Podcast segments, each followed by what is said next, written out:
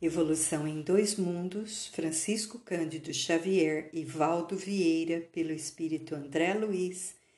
segunda parte, item 18, Evolução e Destino. O mal está determinado no conteúdo do nosso destino? Ninguém nasce destinado ao mal, porque semelhante disposição derrogaria os fundamentos do bem eterno sobre os quais se levanta a obra de Deus. O espírito renascente no berço terrestre traz consigo a provação expiatória a que deve ser conduzido ou a tarefa redentora que ele próprio escolheu, de conformidade com os débitos contraídos. Prevalece aí o mesmo princípio que vige para as sociedades terrestres, pelo qual, se o homem é malfeitor confesso, deve ser segregado em estabelecimento correcional adequado para a reeducação precisa. E, se é apenas aprendiz no campo da experiência, com dívidas e créditos, sem falta grave a resgatar, é justo possa pedir às autoridades superiores que lhe presidem os movimentos o gênero de trabalho ou de luta em que se sinta mais apto ao serviço de autoaperfeiçoamento. Entendamos, porém,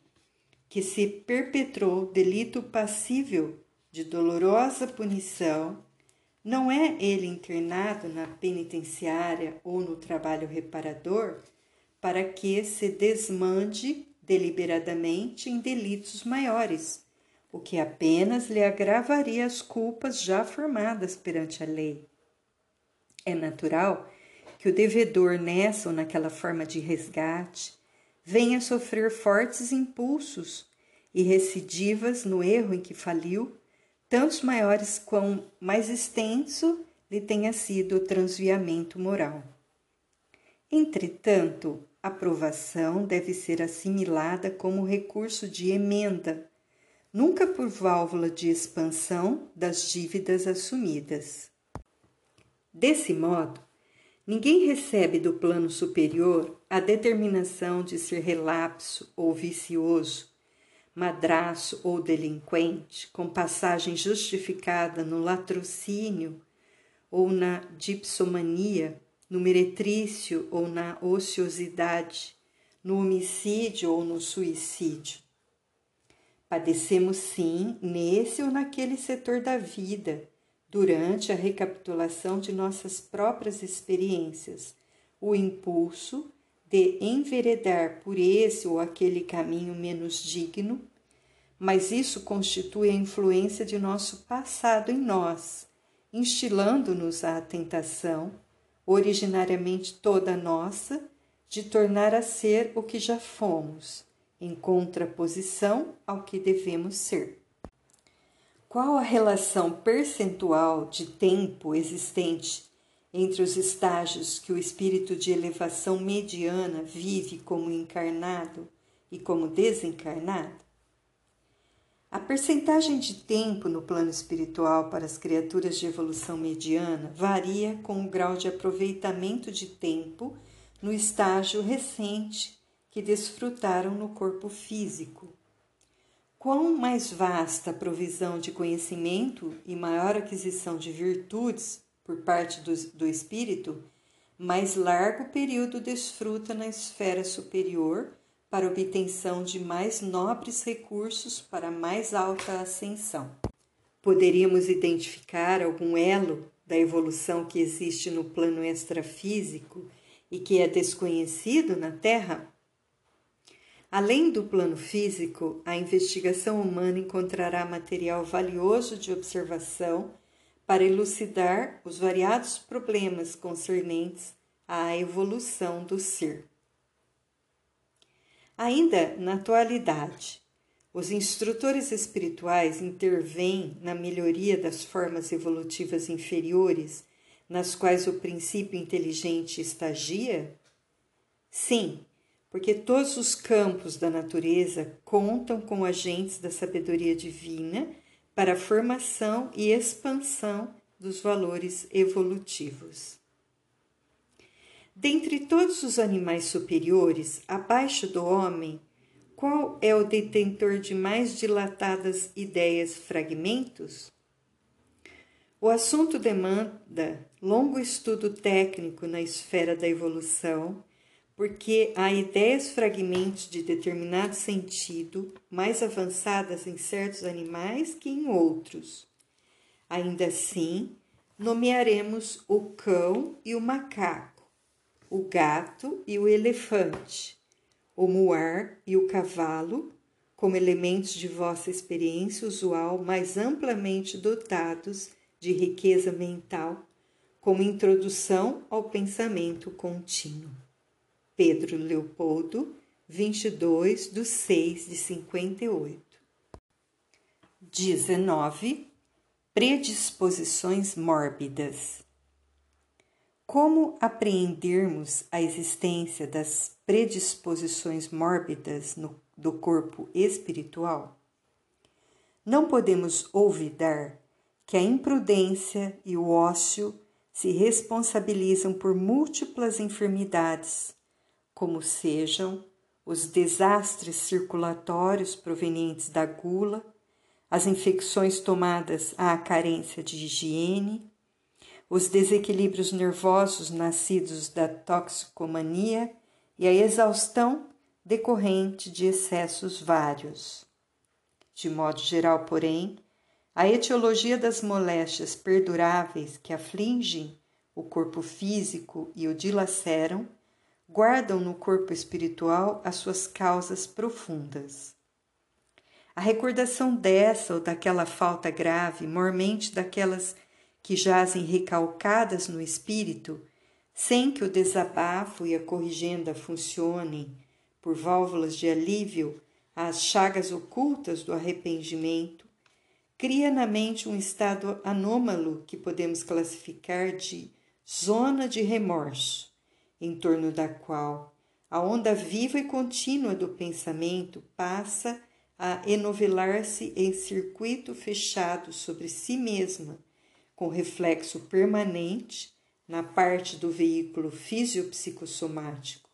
ligada à lembrança das pessoas e circunstâncias associadas ao erro de nossa autoria.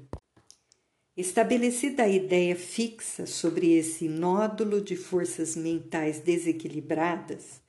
é indispensável que acontecimentos reparadores se nos contraponham ao modo enfermiço de ser,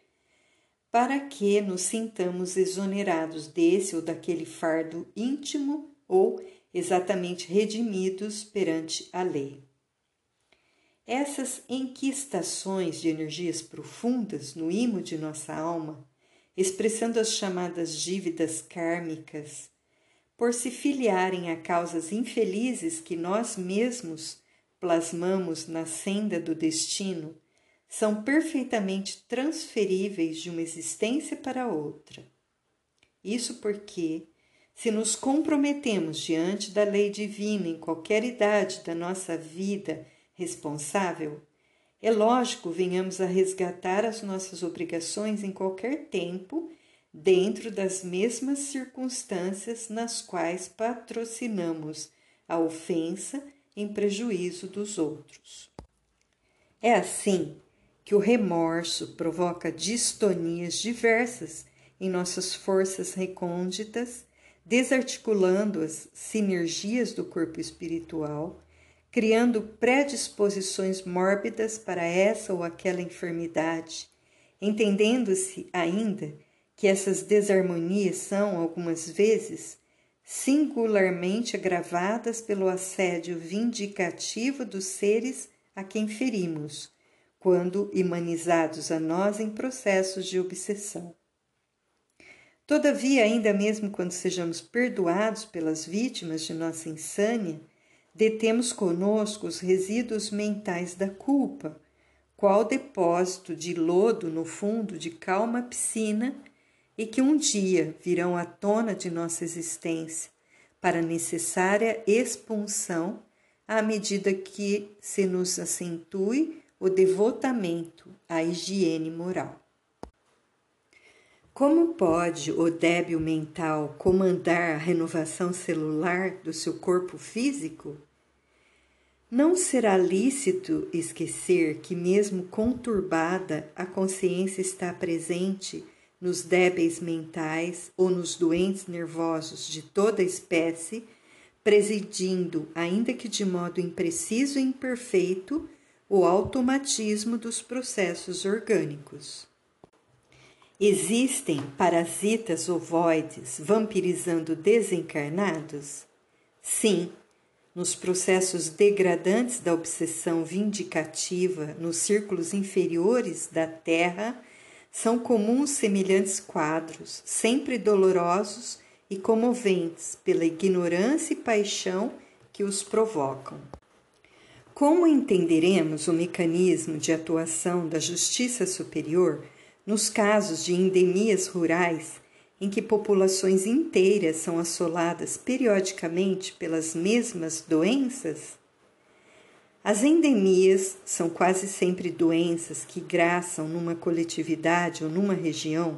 dependendo de causas simplesmente locais. Devemos, assim, capitulá-las, não obstante os casos kármicos individuais que se agravam por influência delas, no quadro das conquistas higiênicas em que o homem é naturalmente obrigado a realizar por si como preço devido ao progresso comum. No estado comatoso, onde se encontra o psicossoma do enfermo? Junto ao corpo físico ou afastado dele? No estado de coma, o aprisionamento do corpo espiritual ao arcabouço físico ou a parcial liberação dele depende da situação mental do enfermo. Quais os principais métodos usados na espiritualidade para o tratamento das lesões do corpo espiritual? Na espiritualidade, os servidores da medicina penetram com mais segurança na história do enfermo para estudar com o êxito possível os mecanismos da doença que lhes são particulares. Aí, os exames nos tecidos psicossomáticos com aparelhos de precisão, correspondendo às inspecções instrumentais e laboratoriais em voga na Terra, podem ser enriquecidos com a ficha kármica do paciente, a qual determina quanto à reversibilidade ou irreversibilidade da moléstia antes de nova reencarnação, motivo porque numerosos doentes são tratáveis, mas somente curáveis mediante longas ou curtas internações no campo físico a fim de que as causas profundas do mal sejam extirpadas da mente pelo contato direto com as lutas em que se configuram. Curial, portanto, é que o médico espiritual se utilize ainda, de certa maneira, da medicação que vos é conhecida no socorro aos desencarnados em sofrimento, porque mesmo no mundo Todo remédio da farmacopeia humana, até certo ponto, é projeção de elementos quimioelétricos sobre agregações celulares, estimulando-lhes as funções ou corrigindo-as, segundo as disposições do desequilíbrio em que a enfermidade se expresse. Contudo, é imperioso reconhecer que na esfera superior o médico não se ergue apenas com o pedestal da cultura acadêmica, qual ocorre frequentemente entre os homens, mas sim também com as qualidades morais que lhe confiram valor e ponderação, humildade e devotamento, visto que a psicoterapia e o magnetismo, largamente usados no plano extrafísico, exigem dele grandeza de caráter e pureza de coração. Uberaba, 25 de 6 de 58. 20. Invasão microbiana. A invasão microbiana está vinculada a causas espirituais? Excetuados os quadros infecciosos pelos quais se responsabiliza a ausência da higiene comum, as depressões criadas em nós por nós mesmos, nos domínios do abuso de nossas forças, seja adulterando as trocas vitais do cosmo orgânico pela rendição ao desequilíbrio, seja estabelecendo perturbações em prejuízo dos outros, plasmam nos tecidos fisiopsicossomáticos que nos constituem o veículo de expressão determinados campos de ruptura na harmonia celular. Verificada a disfunção, toda a zona atingida pelo desajustamento se torna passível de invasão microbiana, qual praça desguarnecida, porque as sentinelas naturais não dispõem de bases necessárias à ação regeneradora que lhes compete, permanecendo muitas vezes em derredor do ponto lesado, buscando delimitar-lhe a presença ou jugular-lhe a expansão. Desarticulado, pois, o trabalho sinérgico das células nesse ou naquele tecido, aí se interpõem a unidades mórbidas, as unidades mórbidas, quais as do câncer, que nesta doença imprimem acelerado ritmo de crescimento a certos agrupamentos celulares entre as células sãs do órgão em que se instalem, causando tumurações invasoras e metastáticas, compreendendo-se, porém, que a mutação no início obedeceu a determinada distonia originária da mente, cujas vibrações sobre as células desorganizadas tiveram o efeito das projeções de raio-x ou de irradiações ultravioleta em aplicações impróprias. Emerge, então, a moléstia por estado secundário em largos processos de desgaste, desgaste ou devastação pela desarmonia a que compele a usina orgânica a esgotar-se, de balde, na tarefa ingente da própria reabilitação no plano carnal, quando o enfermo sem atitude de renovação moral, sem humildade e paciência, espírito de serviço e devotamento ao bem, não consegue assimilar as correntes benéficas do amor divino que circulam incessantes em torno de todas as criaturas, por intermédio de agentes distintos e inumeráveis, a todas estimulando para o máximo aproveitamento da existência na terra. Quando o doente, porém, adota comportamento favorável a si mesmo, pela simpatia que instila no próximo, as forças físicas encontram sólido apoio nas radiações de solidariedade e reconhecimento que absorve de quantos lhe recolhem o auxílio direto ou indireto, conseguindo circunscrever a disfunção aos neoplasmas benignos que ainda respondem à influência organizadora dos tecidos adjacentes. Sob o mesmo princípio de relatividade a funcionar inequívoco entre doença e doente, temos a incursão da tuberculose e da lepra, da brucelose e da amebíase, da endocardite bacteriana e da cardiopatia chagásica, e de muitas outras enfermidades, sem nos determos na discriminação de todos os processos morbosos, cuja relação nos levaria a longo estudo técnico. É que geralmente quase todos eles surgem como fenômenos secundários sobre as zonas de predisposição enfermiça que formamos em nosso próprio corpo pelo desequilíbrio de nossas forças mentais a gerarem rupturas ou soluções de continuidade nos pontos de interação entre o corpo espiritual e o veículo físico, pelas quais se insinua o assalto microbiano a que sejamos mais particularmente inclinados pela natureza de nossas contas kármicas. Consolidado o ataque, pela brecha de nossa vulnerabilidade, aparecem as moléstias sintomáticas ou assintomáticas, estabilizando-se ou irradiando-se conforme as disposições da própria mente, que trabalha ou não para refazer a defensiva orgânica em supremo esforço de reajuste ou que, por automatismo, admite ou recusa, segundo a posição em que se encontra, no princípio de causa e efeito, a intromissão desse ou daquele fator patogênico, destinado a expurgir dela, em forma de sofrimento, os resíduos do mal correspondentes ao sofrimento por ela implantado na vida ou no corpo dos semelhantes. Não será lícito, porém, esquecer que o bem constante gera o bem constante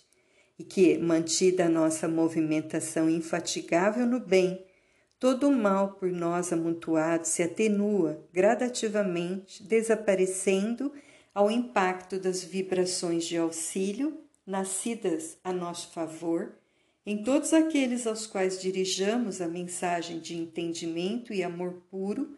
sem necessidade expressa de recorrermos ao concurso da enfermidade para eliminar os resquícios de treva que eventualmente se nos incorporem ainda ao fundo mental. Amparo aos outros cria amparo a nós próprios, motivo porque os princípios de Jesus, desterrando de nós animalidade e orgulho, vaidade e cobiça, crueldade e avareza, e exortando-nos à simplicidade e à humildade, à fraternidade sem limites e ao perdão incondicional, estabelecem, quando observados,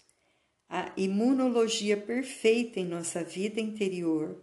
fortalecendo-nos o poder da mente na autodefensiva contra todos os os elementos destruidores e degradantes que nos cercam e articulando-nos as possibilidades imprescindíveis à evolução para Deus. Pedro Leopoldo, 29 de 6 de 58